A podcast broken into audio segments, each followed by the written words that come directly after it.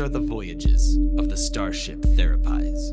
Its continuing mission to explore strange inner worlds, to seek out new insights and new realizations, to boldly go where no one has gone before.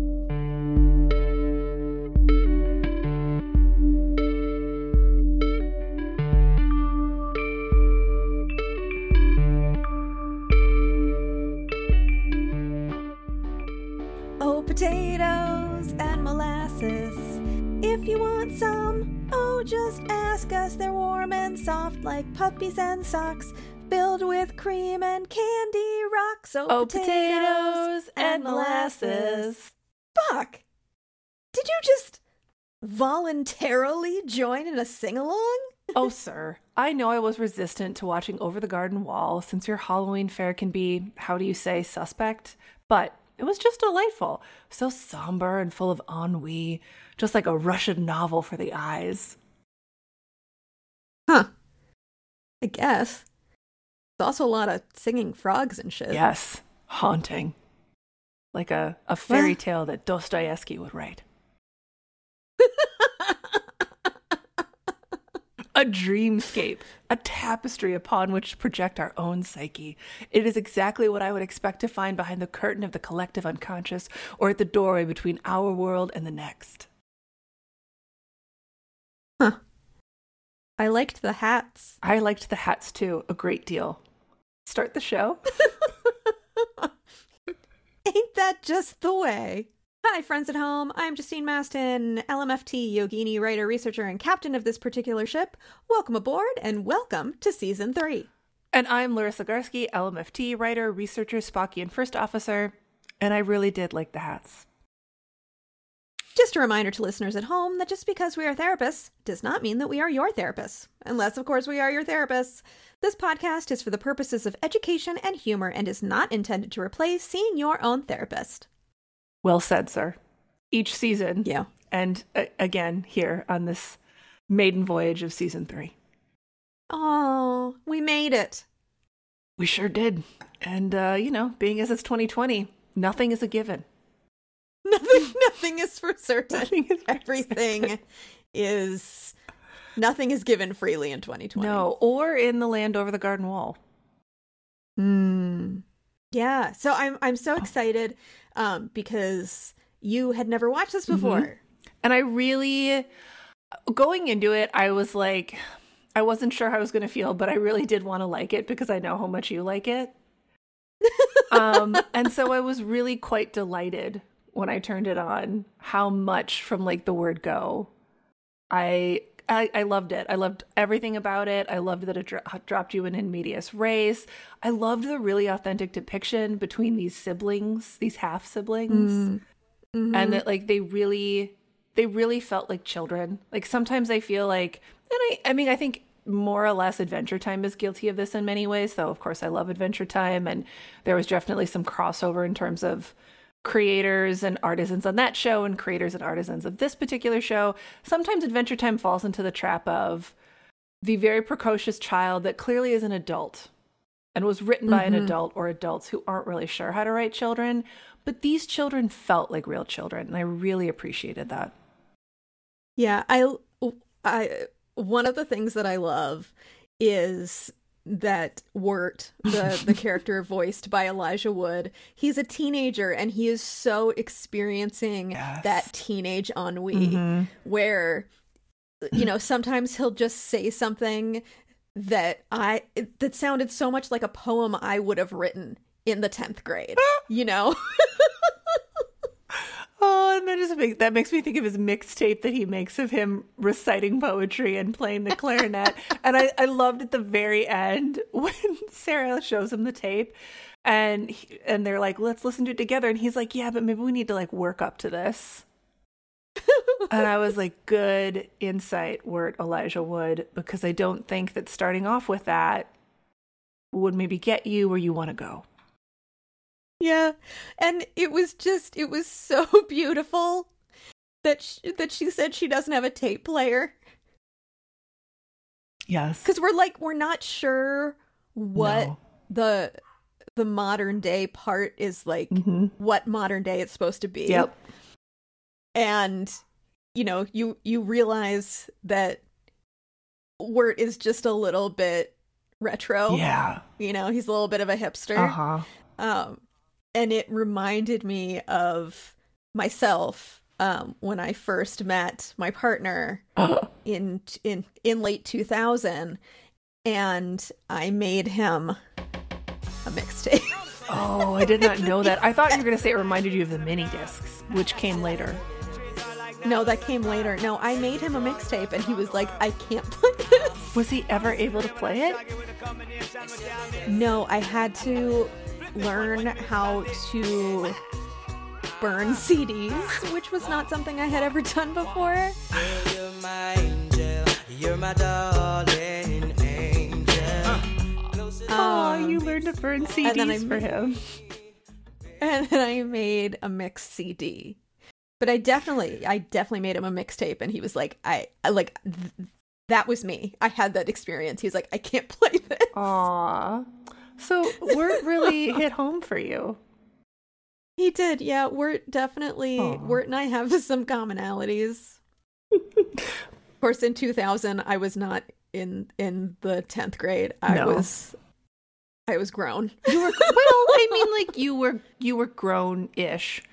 Uh, which I don't mean to like refer to uh, the the TV show though. Not a bad comparison, but more what I mean to speak to is that like though you were not a teen, you were your brain was still developing. Yeah, You fair. know, you were still Fair. young.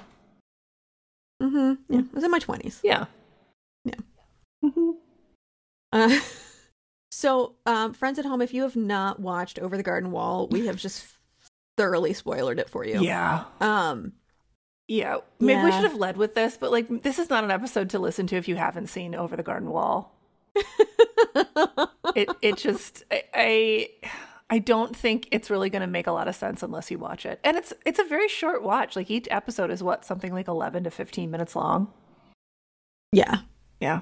yeah. It's like it's it's similar to Steven Universe that Mhm. way. Yeah. Short little eps, Mhm. and it's only ten eps long Yeah. in total. So Mhm. you can watch it like a movie. You can and it's really I think it's very hard for just American TV shows in general to strike a balance between like well, they don't, it's not even between two things. It's just they have a very hard time not doing too much. Mm-hmm. Perhaps the best example of this is The Simpsons, which should have been over just so many years ago, but it's still still Oh there. no. Kyle, don't listen. Kyle Rebar, who composed our theme song, don't listen. I'm listen. sorry, Kyle. And neither should your fiance, Kat. I'm sorry. I I mean, if for nothing else, think of the people who have to cite that television show. As I did recently, and I wrote I wrote a note. I wrote a note to our copy editor team and I said, Hi, I don't want to list all the executive producers for The Simpsons because it's there's so many at this point because it's been on for so many years. I was like, I'm just listing the first five, and can we just call it a day there? Uh, we I don't know what the editorial team will come back with. They're like, no, we need all 50. Oh God. I mean, if if that's what they want, then that's what I'll that's what I'll give them. Because I won the battle to switch to APA citations. Uh, for those of you who don't know, the captain and I have written a book, and we are in the copy editing phase, and that is why we Mhm. fell down on our social media earlier this week because Yeah. we we had what we thought were some reasonable expectations about what copy editing would look like, and those were wrong. And oh, so we just like had to change our whole lives over the last like three weeks. And if we weren't in session or sleeping, we were basically doing copy edits. but guess what? The book is so much better. Oh. It was already real good, and now it's real, real good. Yes, it's so much better. I don't I don't think that we would have made ourselves go through all of it if we hadn't had to. And so I agree with you. I think it is absolutely for the best that we had to go back through it. Mhm. But it was just it was just not what we had anticipated. Oh, it was a shittily wrapped a- gift. yep. hmm Which, speaking of shittily wrapped gifts, ellipses. Uh, I over the garden wall is a beautiful example of a shittily wrapped gift. Say more. Yeah, it it's a shittily wrapped gift for Wirt and Greg. Um, I mean, I think especially no for both of them. I was gonna say a shilly wrapped gift more for Wirt than Greg, but uh, Greg gets to benefit from it, which is Wirt is really not a great big brother. He has not accepted Greg as his little brother. I see you disagreeing over there, so I'll I'll I'll give you some time in a minute. Um but like it it took this experience to really have have Wirt appreciating the the entity that is Greg as more than just this annoyance, but as, you know, this other human that he wants to have in his life as chosen family. Yes. I I initially yes you were reading my facial expression correctly, but now that you have completed your thought journey told in words, um I can say that I resoundingly agree with you. I think you're absolutely right. I think it is part of the journey that they're on, this co-hero brotherly journey is to learn is to discover like to answer the question like would we choose each other? Mm hmm. Yeah. which arguably is maybe more of a present question for them because they're from a blended family. Um, Mhm. They're half they're half siblings, and I think they're step siblings. no, I think they're half siblings. I think it's in one of the Are they one, one of the siblings? songs like where it sings that. I think when they're in the tavern, and bef- Oh, before. my mom married your dad. and then yep, and then she had you, and it's like when they think he's the romantic lead, but before they figure out that he's the pilgrim, which I also really loved. Um, you're oh god, you're the lover, and then that little old man sings him a song about and a sound. His voice sounds like this. I love that. And then like the whole town was so excited because like they had something to do. Everybody had a role that they could fulfill. And this, you know, this is mm-hmm. sort of off the beaten path a little bit. Well, it's not. It's more like a tertiary point here. But I thought the show as a whole did a really good job of exploring the concept of rules, roles, and boundaries, roles in particular, and how roles mm-hmm. impact how you understand your place in community and how you make those connections. And when they go to the tavern, it's all these people and they have their roles and they don't understand these two brothers when they're just like, I'm my name, I'm not my role. And they're like, whoa, no. what, what are you talking? what are you about? talking about? What do you do? And then also it's clear that like everybody's in the tavern because like there's not a need for their role. And then they get so excited about the possibility of Wirt's wedding because they could all have something to do. Yes, so I agree. I think part of their co-hero's journey is figuring out do they choose each other? How do they relate to each other? The thing I was reacting to was that one of the pieces I did really like about their sibling dynamic, and I think this probably just goes alongside with what you're saying, is that I liked that the show let them both be like messy. Like hmm. and that it allowed them to be age appropriate. Like Wirt's behavior is so age appropriate for a sophomore in high school Mm-hmm. and Gregory's like just like random sort of like lawless child of the woods. you know, like he's the child that clearly both parents were like, we are tired of parenting. We are done trying to do that. You are on your own in most ways, Gregory. and so then like Gregory does what like younger siblings, um, especially the youngest sibling in that position often does, is like they attach to whatever older sibling is kind of around them. And he is attached to Wirt. Like he very much like tries to connect with Wirt as if Wirt were like sort of the third parent in a way. Mm-hmm. And I appreciate that by and large, it doesn't feel like the story is trying to say like, "Mm, that's right, Wirt, you should like grow up and be your baby brother's parent. Because like that's not developmentally appropriate. No, that's not true. And that's not right. It's more that the story is saying like, hey, you don't have to be his parent, but like could you like find a way to like be kinder to him? right. Could you, could you care a little more about whether he's wandering off in the woods where there's a beast? Yes. mm, hmm yeah. Well, and and he's you know it. It's not explicitly stated, but it does seem as though you know Wirt blames Greg for change in his life. Oh, interesting. Yeah. I think you know, that's fair. he, he- you know, because he said a number of times, like, "This is your fault. You were goofing off again. You, you know, yeah. this was you. This was you. This was you." Mhm. Um, and the the subtext that I was reading is like this is all your fault.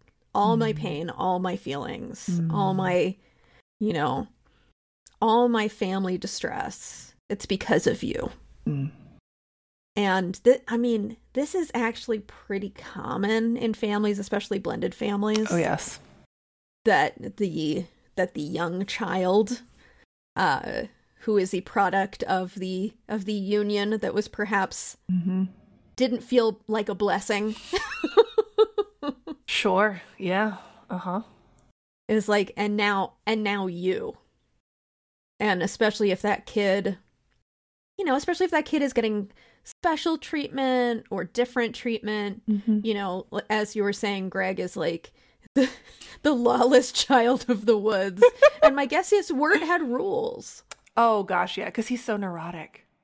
mm-hmm. The way he he's so meticulous about things, and he he has such attention to detail and order, and of course, uh, Melanie Lynskey's Bluebird is giving him uh, like for the first half of the story, just like giving him a lot of crap for always doing what he's told. But like to your Mhm. point, like that is very much like that classic elder, probably first child of whatever his Mhm. original family dynamic was, where like so much attention was laser focused on him. So many messages were given to him, like, you must do this, you must do these things. And Gregory doesn't have that. What Gregory does have is a lot of freedom. Mm-hmm. And I could see maybe part of Wirt being resentful, maybe, of that. Mm-hmm. yeah why do you get to just wander the neighborhood Mm-hmm. It's so easy for you to connect with people. Why is it so hard for me to connect with people? oh oh that's that's somewhere my head hadn't gone but i i like that interpretation Yeah. because greg does just i mean he's just likable He is. He's so great. he's he's likable he's personable Mm-hmm. like when when he um out in the out in the modern day quote unquote real world Yep. when he's he's done some chore for old lady what's her name and she's like don't call me old lady he's like okay young man which i just Oh, fuck I i just that too. love that Mhm. and like it's just charming you got to imagine that old lady what's her name is like oh greg Oh, Greg, and just, you know, deeply sighing. Yes. And like those little details, like how random Greg was about his candy trail and that he kept giving things different names. Yeah It was so, that just felt so like quintessential small human. I loved Mhm. that touch. And, you know, I also like probably really loved it because I was like that as a kid. I was always like changing Mm. things names. I really loved nicknames. Like even Mhm. now as an adult, our producer, my partner, always sort of like teases me when like we get a new pet. I get like really into like what are we going to name them, and like the weirder the better because I like I like that reaction from people. And I remember liking it as a kid too. Like that was a way to like get sort of like funny adult attention. mm-hmm. Mm-hmm. yeah well i mean your your dog's name is Maranim. Right. I can only imagine that random people on the street when they're like, "Oh, what a sweet puppy! What's her name?" You're like Maranim. They're like, "Mm." yeah, we went through a period where I got like really tired of trying to like sound it out for people. So then I would just we would just like change. We would we would tell them a different name that wasn't her name. So like for a while we told people that her name was Mary. One of our neighbors called her like Magdalene for almost a year. We didn't we didn't correct her. Um, we also for a while called her told people that her name was Banjo. "Oh, she looks like a banjo." Right? And her most recent nickname that I don't think we've told to anyone, but we do call her this in the elevator, so it's possible that people think that it's her name is we call her Guillermo. Is she a vampire hunter? That's kind of our running joke that she's the she's Guillermo from what we do in the shadows. Cuz she's a the, she is very much like the defender of the home. Yeah, I uh this is unrelated. But I I got so tired of people not being able to pronounce my name um that I just I used to call myself Sam a lot. Oh wow. Yeah, like especially at places like coffee shops and shit, like where somebody's Sure. asking for a name. Mm-hmm. You know, like if you want a table at a restaurant, like when this was this is all like when that shit was possible, Right. Right. Of course. Um, you know, they they'd be like chai latte for Sam. Be like that's me, because you know what? That's pronounceable. Nobody's gonna fuck that up. I mean, it's so sad that Justine is that difficult of a name for people to pronounce, but indeed it is. It really is. Mhm. I feel like it's better than it used to be because there. I mean, I have now met like five Justines in my life, whereas when I was a child, I had never met any. Right. Not, I, I would imagine, fairly similar to Wirt. I don't think of a lot of humans that are named Wirt. Yeah, I don't. I wonder what Wirt is short for. Werther's Originals. Just makes me think of Warren Worthington III from the X Men. Oh, Worthing. Oh, maybe it's Worthington. Maybe it's I'd go by Worthington. Too. Yeah, I would too. But also, Worthington feels like very fitting for for Wirt. Yeah. Hmm. yeah. So, so their their time in in the woods Hmm. was a shittily wrapped gift, at least for their relationship. Yes. and it seems like for for their personal growth as well this was a this was a hero's journey for both It was, and it was. And I appreciated that it was for both of them. That it didn't. Mhm. Um, the story didn't sort of like demand that one be the focus over the other. And they, I think they do a nice sort of like humorous riff on that in the that tavern scene when they decide that like Wirt is the pilgrim. So they sort of like create this like archetype for him, and then the story sort of like bats it down because it's not. They're not doing the, the totally traditional thing here with Over the Garden Wall. mm-hmm. Mm-hmm. And actually, now that I'm thinking about it, there are lots of heroes on journeys, right? Like the the woodsman, he's clearly on a journey, it's on a journey and he's been on a journey. And as much as like the bluebird character kind of bugged me, which we may or may not get into, she was on a hero's journey. mm-hmm.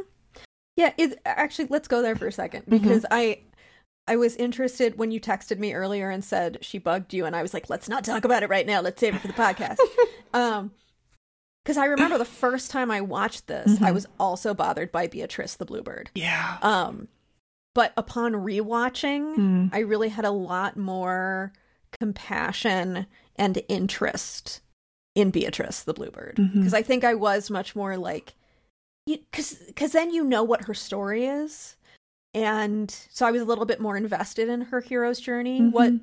what was happening for you? Well, and I I wonder. My hunch is that when I rewatch it, I will have a similar experience. Not Mhm. and not just because you've now like sort of like primed my mindset to do that pattern matching. Um,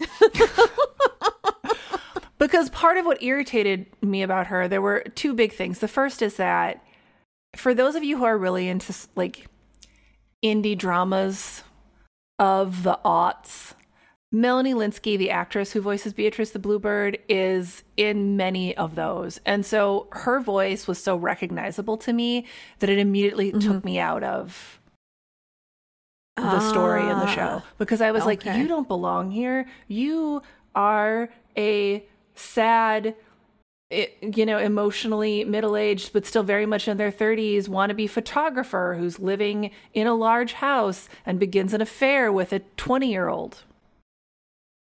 What show was that? I don't remember anymore. Um, but if I remember it, I will say it later. Otherwise, folks, I'll Google it and put it in the liner notes for those of you who are curious. Um, but like, yeah, I, that's what I kept thinking. I was like, you are in the wrong show, Melanie Lynskey. and it was just really disorienting for me. And then the other thing that bothered me about her, and it, it made a little more sense once you found out that she was just turned into a bluebird, is that in the first couple of eps before you know her story, she's also not acting like a bluebird. She has Sure. she has this role of doing this sort of like Joss Whedon postmodern sort of like almost Xander role of being of like being the stand-in for the audience and sort of commenting on the action. Mm-hmm. And while that was sort of cute and fun back in Buffy when it started, when it was like sort of new, it doesn't feel Mhm. new to me anymore. And if anything, it feels kind of overused. And I was, so I was disappointed that that was happening with Beatrice the Bluebird. Because what I really wanted is I really wanted her to like commit to being a bluebird. I wanted to know like what are the family dynamics of bluebirds?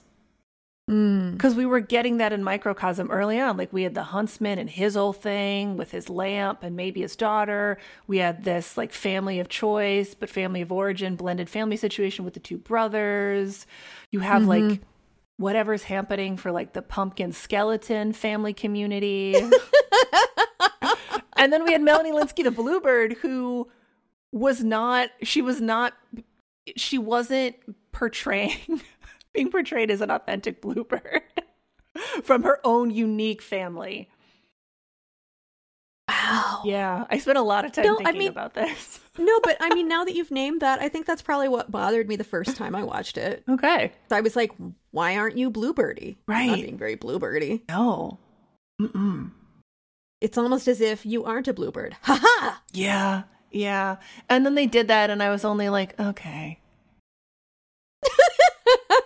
Because by then I had so I had thought about it so much, and I had convinced myself that it would have been better in my own fan fiction adaptation, which is that she was very bluebirdy. And remember that scene mm-hmm. where she's trying to get Greg to leave Wirt? yeah. I was like, that would make sense with birds because birds, you have like you are hatched in the nest, you know your siblings for a while, and then you just fly away and you never see them again. So that would have like her point to him would him would be like, listen, you're with your family for a while, and then you never see them again. That's totally normal. That's what bluebirds do. Mm. And I was like, oh, I would have loved that angle, and it would have added to this like blended family are we going to choose each other but they went in a different direction with beatrice and ultimately i need to find a way to accept that I think if they'd had another season, if they'd had another 10 episodes, mm-hmm. They could have spent more time exploring uh blue blue blue birdism maybe but I, I think ultimately they wanted to go in a different direction Yeah. and and I, I i do respect their choices even if i disagree with them Mm. and i did i did like her more at the end like the final scene with her where Mm-hmm. when they're all and I love that like inexplicably every family is from a different genre and time period. And so Mm, she's yeah, I know, I she's that. in this like Jane Austen house with period hair and her mom makes the joke about eating your dirt. I I Mm-hmm. really liked that. Like then I was like, "Oh, okay. You make sense to me now." What I love about that family is that they just forgive her. Yeah. Like it it is absolutely it it was a consequence of Beatrice's actions that her entire family was turned into bluebirds. And they harbor no resentment. They make a joke about it. They're like, "What are you going to do? Turn us into bluebirds again?" Which is probably Huh. probably doesn't feel great to to Beatrice, but it it could be so much uglier, you know? It could. And I'm really glad that you brought that up because I think that there is somewhat of a theme, even though we don't ever see Wirt and Greg's parents. And I mean, certainly Mhm. they don't, just based solely on the the two of them. Clearly, there were there were some things that were missed, needs that were not met. but on the whole, I do appreciate that by and large, the parents are acting like parents. And I mean that in the very traditional, like Sal Minuchin hierarchy of the family Mhm. that parents are uh, parents are at the top of the hierarchical pyramid so they're in charge of um making decisions for the family they are in charge of like guiding and helping and supporting and it's not appropriate for siblings to shift up and be on the same level as parents Mhm. Arguably like that oh, like that can shift like once kids grow up and become full-fledged adults but even then there's some negotiating that needs to happen right and that there's also very much that idea that it is it is appropriate and to be expected and now i'm pulling from from Nagy that like Nice. that parents are going to give more than their children are.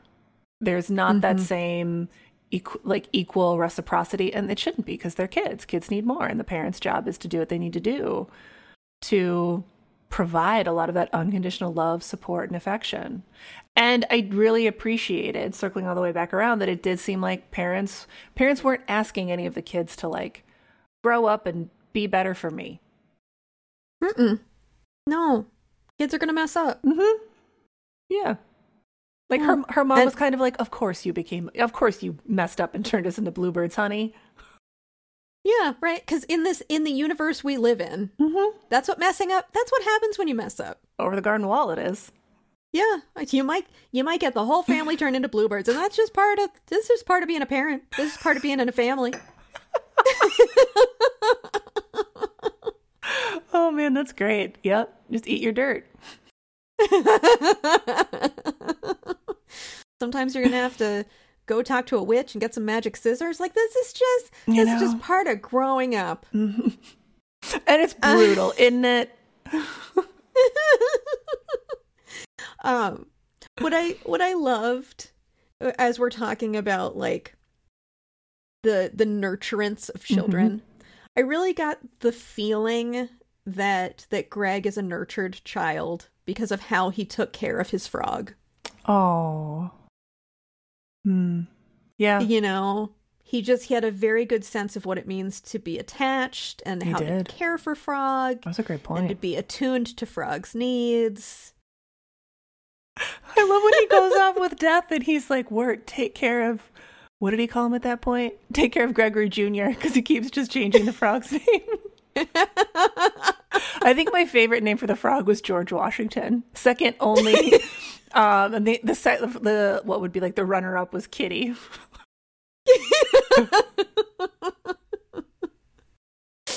Oh, and and and the woodsman is like, give that frog a proper name.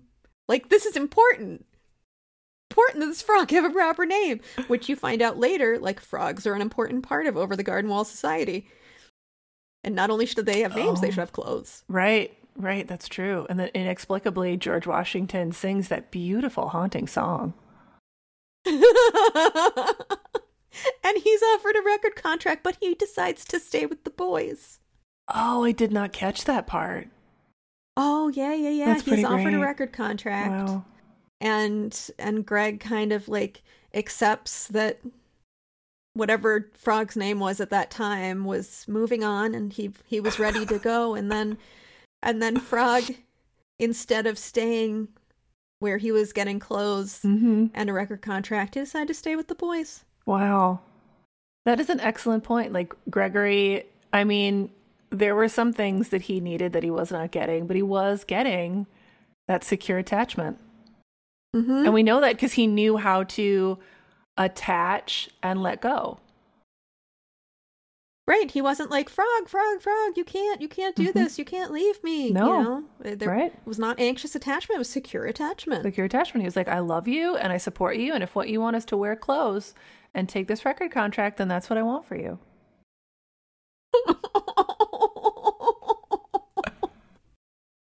oh, but Frog was like, "No, I want to come with you."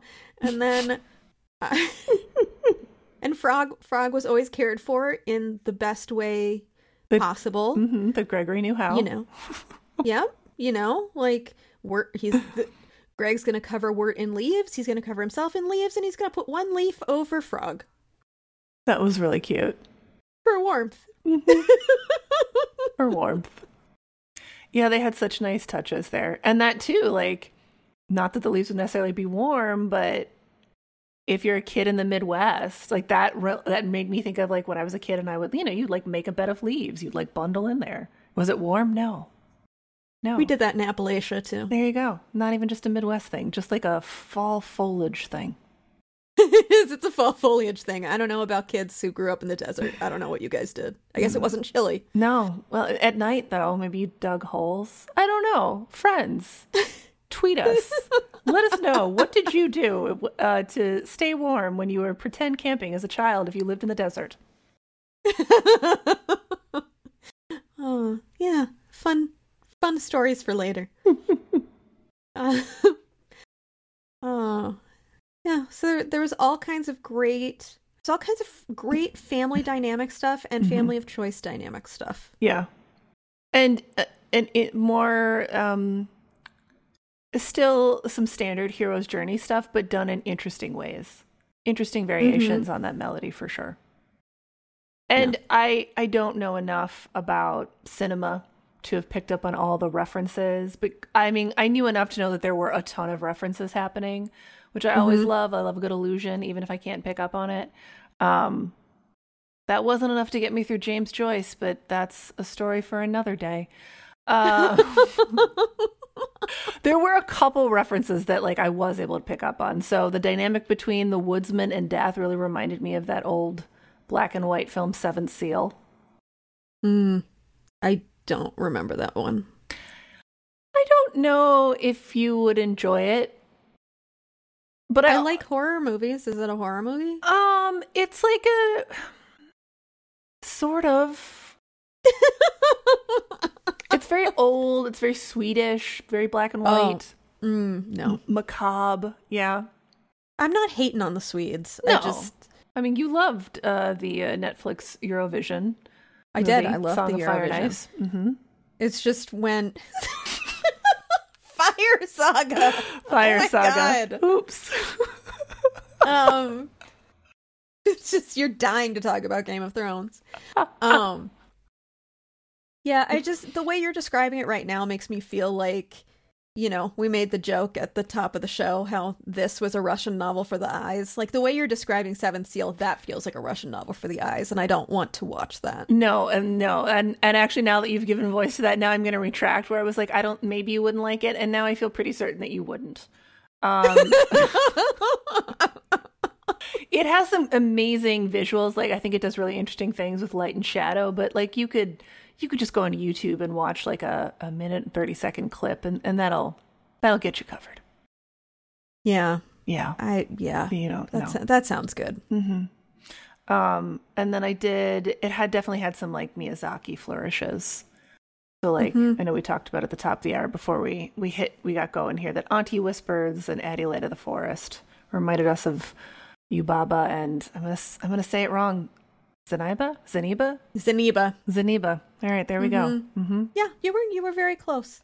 Yes. And and I only just discovered Mm-hmm. that Auntie Whispers is voiced by Tim Curry. I loved that. I loved seeing that in the credits. That was That sparked perfect. so much joy for me. I'm just picturing him in the recording booth being Auntie Whispers. Oh, I hadn't pictured that, but now I am. It's sparking a lot of joy. That too, it. that like little story. I don't remember the her her maidservant's name that like she ends up saving, but that too, like it went a different way than I thought it was going to go. Like it turns out, Auntie Whispers is is really quite nice and cares a great deal for her demonic possessed maidservant. And when the boys free her of the demon, Auntie Whispers is like, "Oh no, you're going to leave me," and she's like, "No, I won't." Mm. That's very well. Again, kind of variations on this family of choice idea. Yeah. Mm. And you know, if we were to, to go down a, an attachment road, Sure. it it might indicate that Auntie Whispers is experiencing some anxious attachment. Oh, sure. Hmm. But we don't we don't know the story of Auntie Whispers. No, we don't. We just know the the flash the flash forward. Isn't there a scene with them? They're like having tea together. yeah, well at at the end when we kind of get our, you know, our view of everybody and what they're doing now and yeah. they're yep, they're still together, they're still fine. Mm-hmm. It's a wonder that Auntie Whispers didn't realize she could also use the bell to expel the spirit, but you know, we don't always see things right in front of us.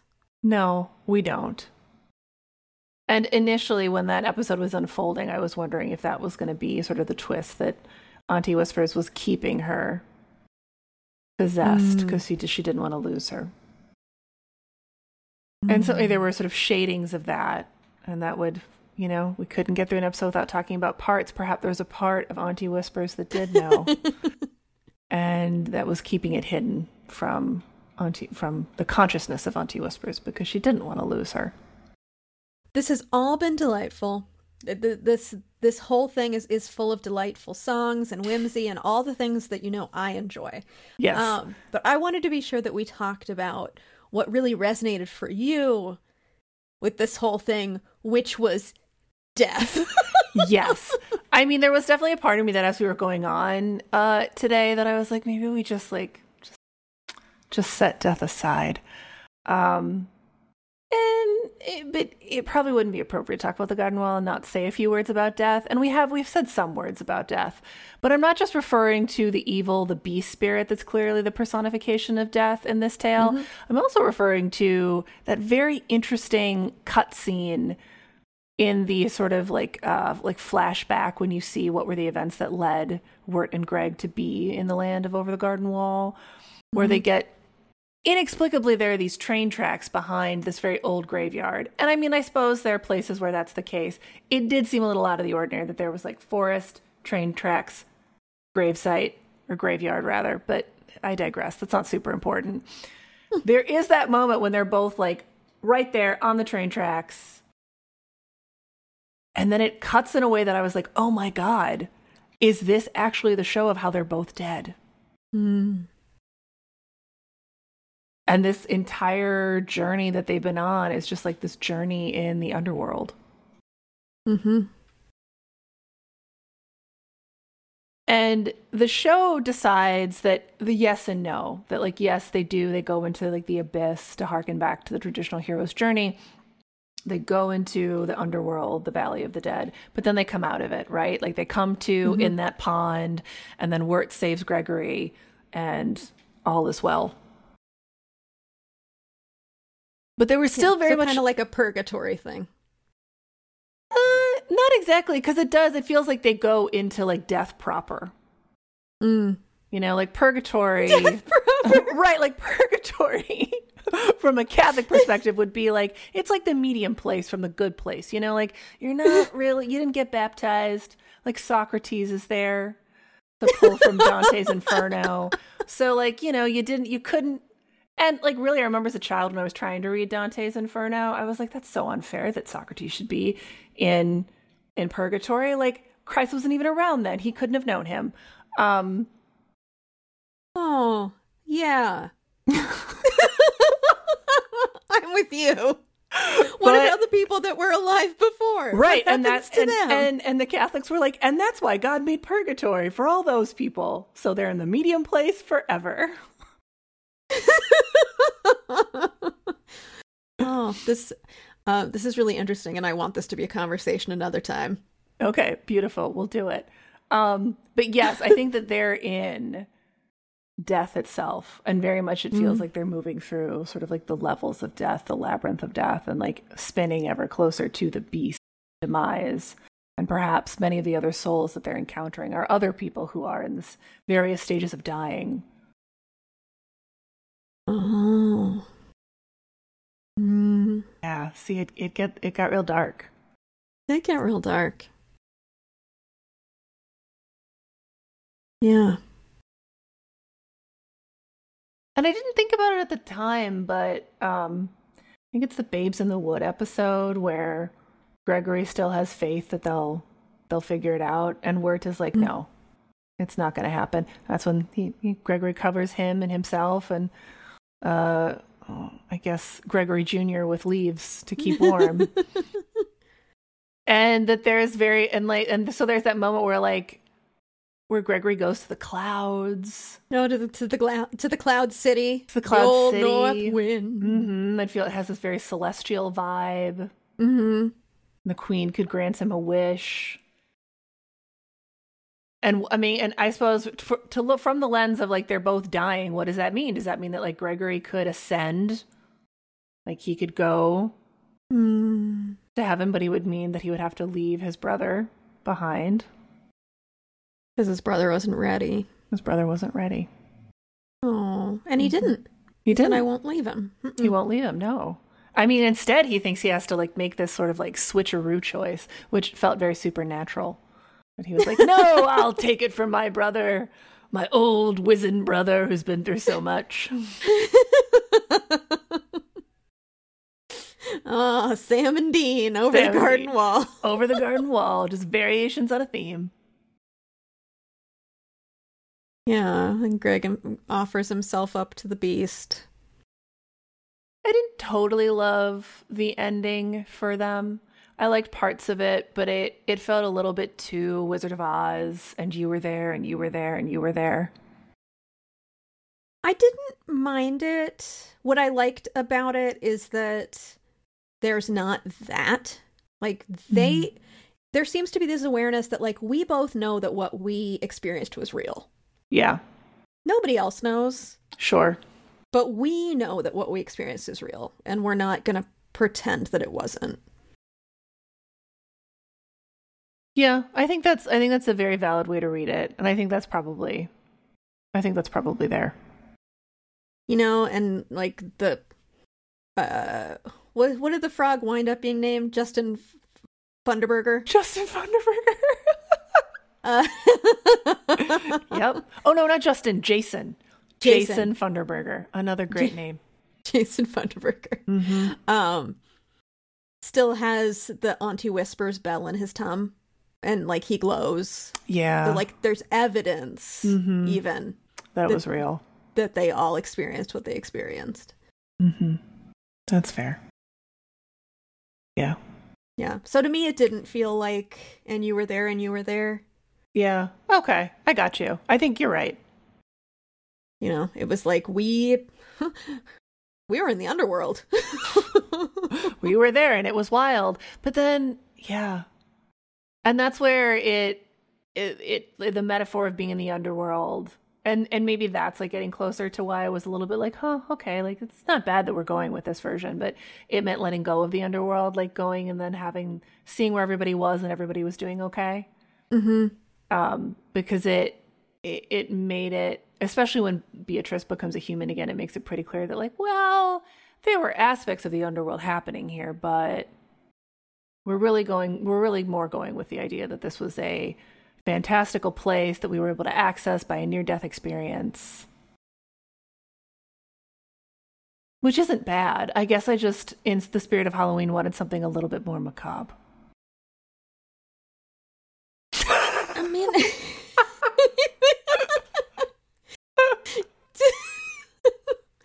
Um I I feel ya. but I find this show so spooky in Yeah. its weirdness. Agreed. Um because Mhm. it is just bizarre. And Yeah. to me like things that are creepy and cute are are the epitome of I mean, joy for one thing, but also like there's just something a little bit creepier about something that's haunted and cute. Like I can't watch something like Annabelle. no. Like that's a that is a doll with a ghost. No thank you. No. thank and you. like in Over the Garden Wall we have all of those those woodland creatures wearing storybook clothes and playing instruments and it's like this is creepy shit. That's a great point. And it's making me think of the the jack o' lanterns, which made me think of the horror movie Midsommar. Midsommar. I'm totally pronouncing it wrong. Apologies to everyone who worked on that film. Um, but but there, that movie's about like a a Norse cult that's still going Mm. after all these years, and that means that they're still sacrificing people and bears. Oh. Yeah. Um, so the the whole thing with the jack o' lanterns was like really giving me those vibes. But Mhm. then to your point, then it's cute. Cause it is cute that they're all hanging out and dancing. It's Mhm. creepy, but it's also cute. right and like Mhm. the the grand pumpkin who's like you come into our lands and, the grand and crush our props uh, and trample our crops That's right. And Gregory so proudly is like, oh, we stepped on pumpkins on our way in. And Wirt's like, oh my God, no. Not everyone wants to securely attach to you, little brother. and it seems like the the great pumpkin doesn't want to Right. No, but then it turns out that they just, you know, they have that very reasonable request of doing some hard labor and digging those graves that they think are their own graves, but just turns out that they're unearthing these pumpkins' friends. also skeletons Also skeletons. yeah like i d- oh Just a sheer delight. I loved it, and it's creepy, and it's it's just it's Yeah. just great. It it it ha it has everything. It did. It really did. And now I'm going to bring something up that is more of a, well, maybe not more of a downer, but it is a bit of a downer. But we're talking about death, so here we go.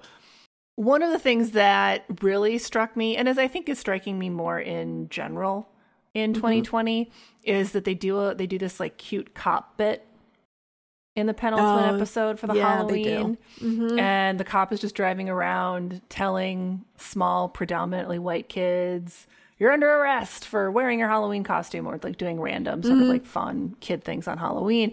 And the joke is like, of course you're not arrested because I'm your friendly neighborhood policeman or police person is what I should say. I shouldn't assume gender.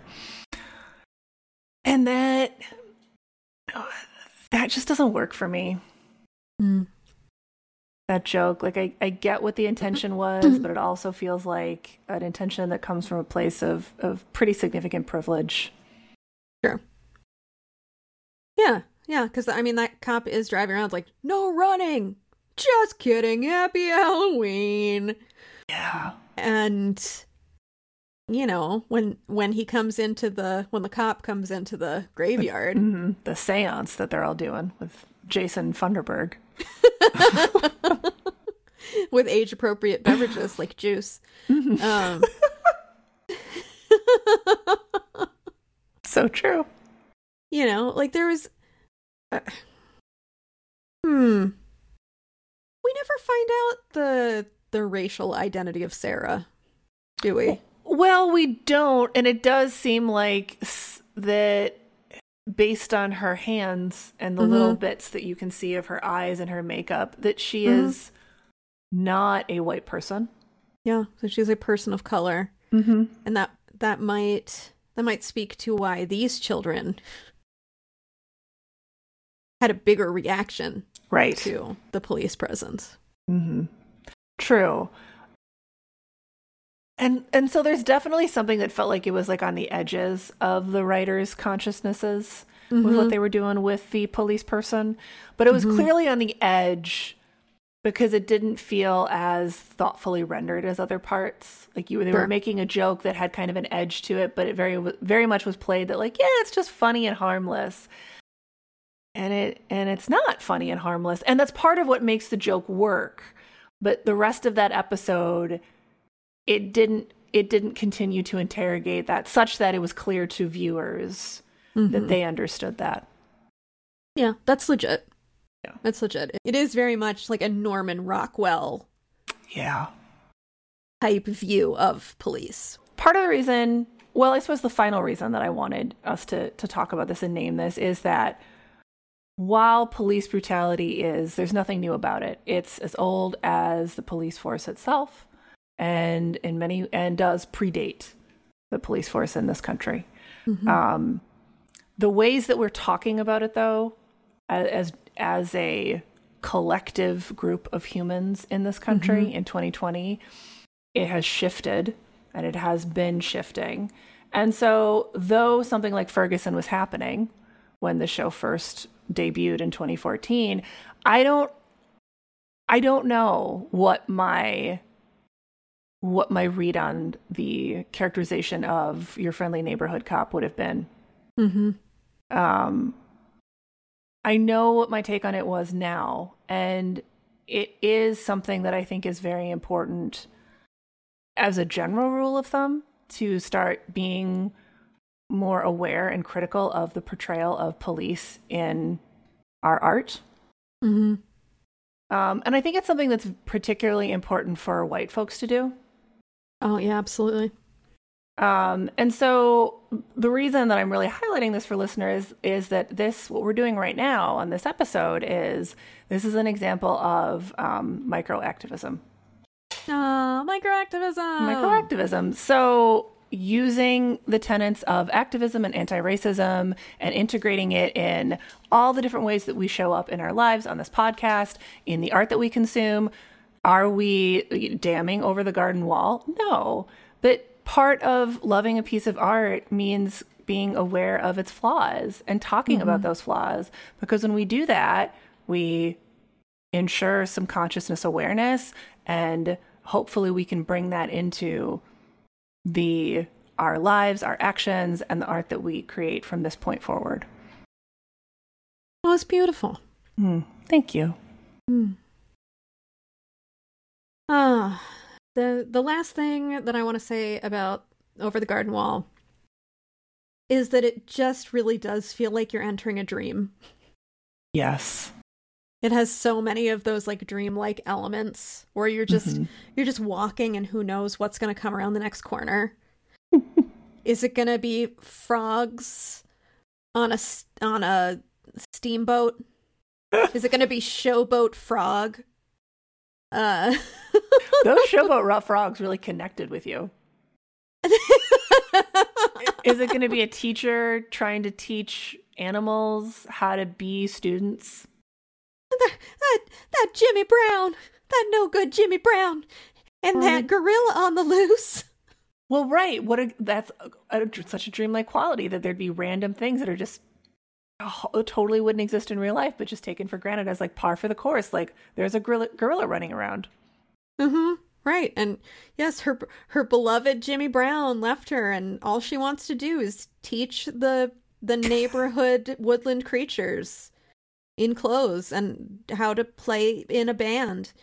Um, it it is. It's also dreamlike, and I lo- I just I love that because it it feels like we are tapping into the collective unconscious. Mm-hmm. It's like if we could just peek behind the curtain and look at the collective unconscious, this is what's in there. just Yeah. a bunch of weird shit Mm-hmm. that helps us make sense of the world. Oh, this is fascinating. I don't think I'd ever quite made this connection before, but this particular collective unconscious, as portrayed in Over the Garden Wall, the forms it takes are created by the gazers, so Wirt and Gregory. Mm-hmm. So it's just, if we think of the collective unconscious as like, I don't know, a well of stuff, Mm-hmm. all the archetypes and themes are in there, but it doesn't do anything until a sentient entity looks at it. Mm. And Mhm. then you get this back and forth interplay and co creation and mirroring based on what's going on for the gazer. And maybe Mhm. that's why there are so many frogs, because Gregory is super into frogs. What is happening?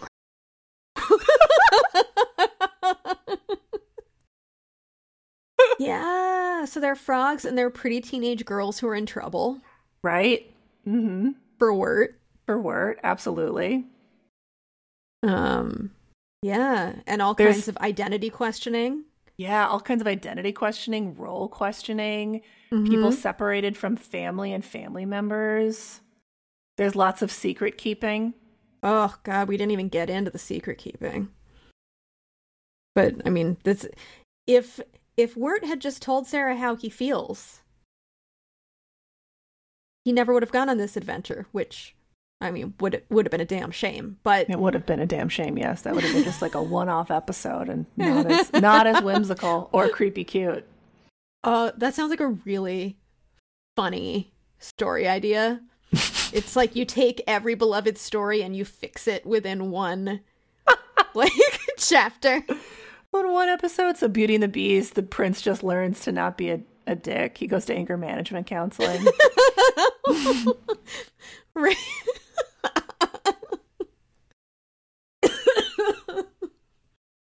Right, and uh, Twilight, Bella's like, You're a vampire. I want nothing to do with that. And she moves back to Florida to be it's, with her too, mom. it's too cold and damp here. It's murder on my hair. But Florida's not any better. It's just warm and damp. But, you know, yeah, no, your point's taken. Oh, it's it's all these characters in solution focused brief therapy.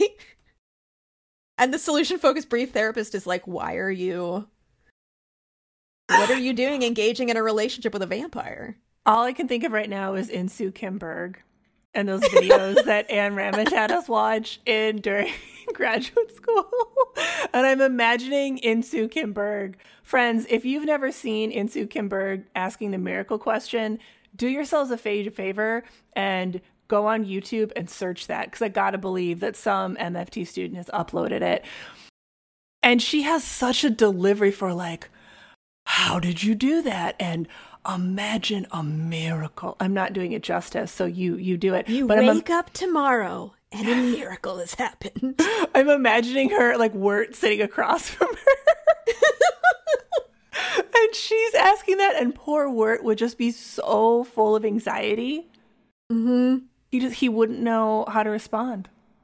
You wake up tomorrow and a miracle has happened. My then I don't have a brother and Sarah loves me.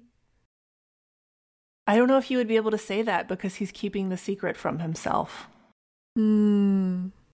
And this reminds me of something that our producer said to me years ago, just like out of the blue. He was like, you know what? I think anxiety is a person trying to escape facing what they're actually afraid of.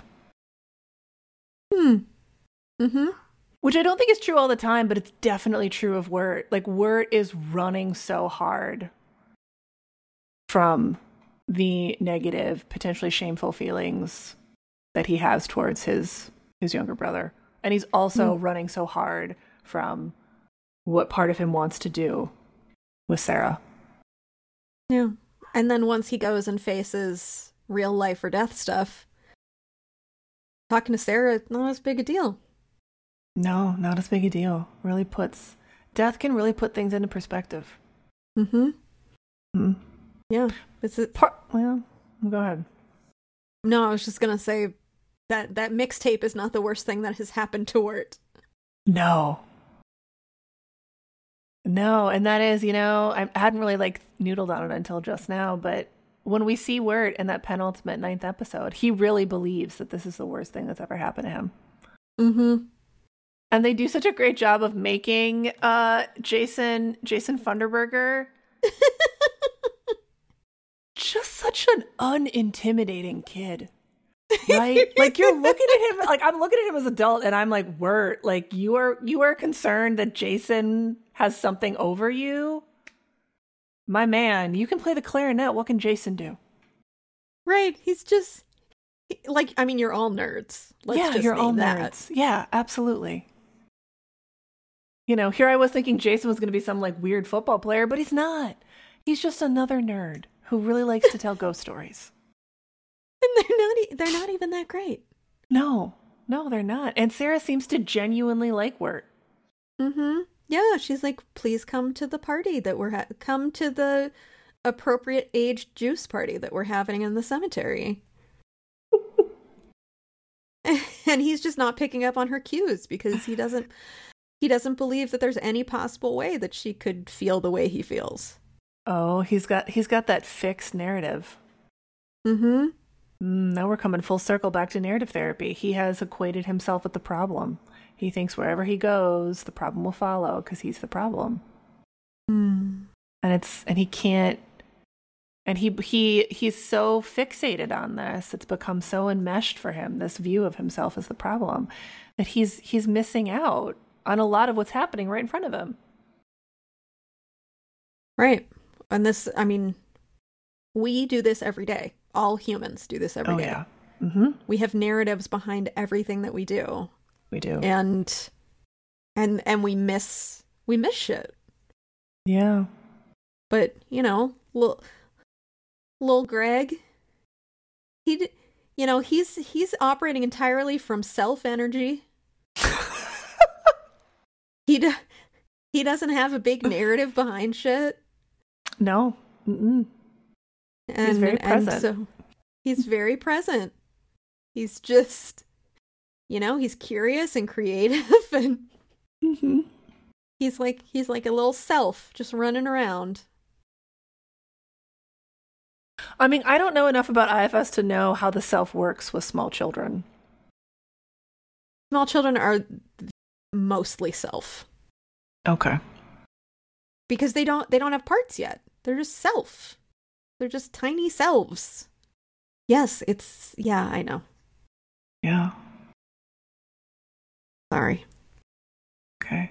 It was, you know, that's uh it's very appropriate to over the garden wall, you know. It's it's got it's got the light in the dark. oh, Mm-hmm. it does. Yeah. And I think that Wirt finds more of himself hmm in Over the Garden Wall. He he goes into the collective unconscious. These parts of himself are made they they take corporeal form into these different Mhm. archetypes and he can engage with them. And through that process there's some integration for him and he comes out the other side literally carrying his baby brother with him. And he's more centered. You know, he's clearly still some stuff to work on. But don't we all? huh. Yeah, he he still has his gift from the underworld, which is this this new understanding of himself and connection to his brother Yep. and Jason Funderburker, the frog. That's true. That's true. And with with those secure attachments, he now has leveled up his skills and he feels more confident in attempting to initiate some secure attachment with Sarah. Mm-hmm. Yeah, and I bet she'll really dig his poetry and clarinet. I mean, it seems like she really will. Like she dressed up as like an undead clown, you know, and she also is like the bee mascot for their high school. She it it just seems like they have a lot in common. They have a real solid basis upon which to build their romantic dynamic. right, right. They're not they're not from different worlds. No, this was not that story. This, is not, that story. This is not Mary Jane and Peter Parker. This this was uh, Peter Parker and Gwen Stacy. And that's right, Spider-Man fans. I have staked my claim on the true romance in the Spider-Verse. So, you know, if you have thoughts, you can you can tweet me. I'm on I'm on Twitter now. I'm doing I'm usually posting about Dragon Age because I'm playing through that. Yeah, it's so exciting to see my, uh, my phone let me know that you're tweeting. Like, oh, Honestly, I'm like kind of proud of myself because this is something that we've like you've wanted me to do and I've wanted me to figure out how to do for a while just to kind of sort of like boost our presence, go along with the book, and it's Mhm. it's happening. hmm yeah. And I saw that the band or group or whatever. They Uh, did. liked Peking your Duck tweet. liked my tweet. I was so excited. I love that band. Yeah, we saw them play live and in person in the before times here in Chicago, and uh, I can't imagine they're from Australia, so I can't imagine that they're going to be uh, coming up to the U.S. anytime soon. But maybe one day they will again, and then then we'll go see them again. Aw, that's nice. Well, All right. in in true over the garden wall fashion, we really went everywhere. we today. did. And that's, I mean, that's the story. And it feels so appropriate for our first ep of season three to just kind of throw a whole bunch of stuff out there like a Jackson Pollock. Oh yeah, I like that. And then you know we'll we'll see where it all lands. We'll we'll get into it in more detail. Clearly, we're going to be spending some time with attachment. That's fun. We haven't done that a lot on the show, and Mhm. and there's going to be more IFS because this is a Starship Therapise. the, the Starship Therapifs. I don't know if that one quite works. No, Um, I'll, I'll keep it's- it's- workshopping it. It's it's no hemispherian. I'll tell you that much. No, that's a good one. Um, we we have talked about this season though. We're gonna we're gonna talk a little bit more about games. mm-hmm. Yep. Spend a little bit more time with play and games. So Mhm. look forward to that a coming. Mm-hmm. Um, but as for today, what are what are we hoping folks will take away from this adventure? Um, I mean, I what do I hope folks will take away? This is one of those few times where I I'm like holding myself back from saying because I feel like we put so much out there, Mm-hmm. and I would just want I would invite folks to just take what worked for you today, oh, leave the rest because it'll be Mhm. here, just simmering in the cauldron of the collective unconscious. oh, beautiful. Thank you. Uh, and some of the stuff that we talked about today, if you want to do some more simmering, Yep, I will. I'll throw some stuff out there. All right, so IFS, collective unconscious, hero's journey, attachment theory, Sal Minuchin, uh, st- structural family therapy. We talked a little bit about Nagy. What's his therapy called? Is he the contextual guy? Yeah, contextual family therapy. Yep, yep, yep. And uh, I'll put his full name in the liner notes. I don't remember it. I just call him Nagy. We're close friends. Um, Insoo Kim Berg. Insoo Kim Berg, we did structural, strategic family therapy. No, Solution focused, brief. The three, the three S's. It's tough. Um, talked about secret keeping. Mm-hmm. And uh, yeah, lots of family and family of choice. Mm-hmm. Beautiful. That about All does right. it. That about does it. Okay, shall we wrap us up? Let's do it. Take us home, Captain. We may be at the helm of this ship, but we know who really keeps us running. Thank you to Ensign Kyle Rebar, who composed our theme song.